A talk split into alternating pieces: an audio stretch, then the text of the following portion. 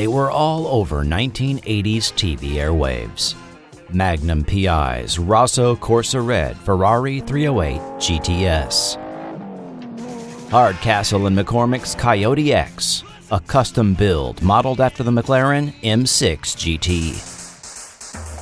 Crockett and Tubbs white 1986 Ferrari Testarossa in Miami Vice. And of course, the king of 80s fantastic TV vehicles, Michael Knight's self aware Pontiac Firebird Trans Am T Top, known as KITT, on Knight Rider. But only one TV show in the 80s featured a fantastic vehicle with only two wheels. This is Jesse Mach, an ex motorcycle cop injured in the line of duty. Now a police troubleshooter. He's been recruited for a top secret government mission to ride Street Hawk, an all terrain attack motorcycle designed to fight urban crime, capable of incredible speeds up to 300 miles an hour and immense firepower. Only one man, Federal Agent Norman Tuttle, knows Jesse Mach's true identity the man, the machine, Street Hawk.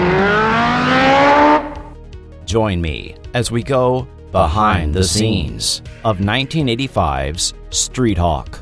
We'll look at the creators of the show, the challenges and setbacks the show faced that were beyond the control of the producers and studio. Who designed and built the motorcycles and what models were used? What megastar got his acting start on the show and what was his Street Hawk filming story?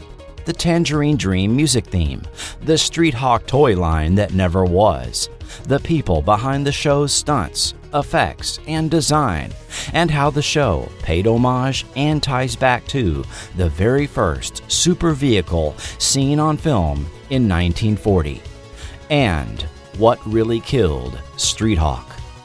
It's an action packed show featuring never before heard information on the man, the machine, Street Hawk. Street Hawk. Coming soon to the Forgotten TV podcast feed. Subscribe for free on Apple Podcasts, Stitcher, Podbean, or your podcast app of choice.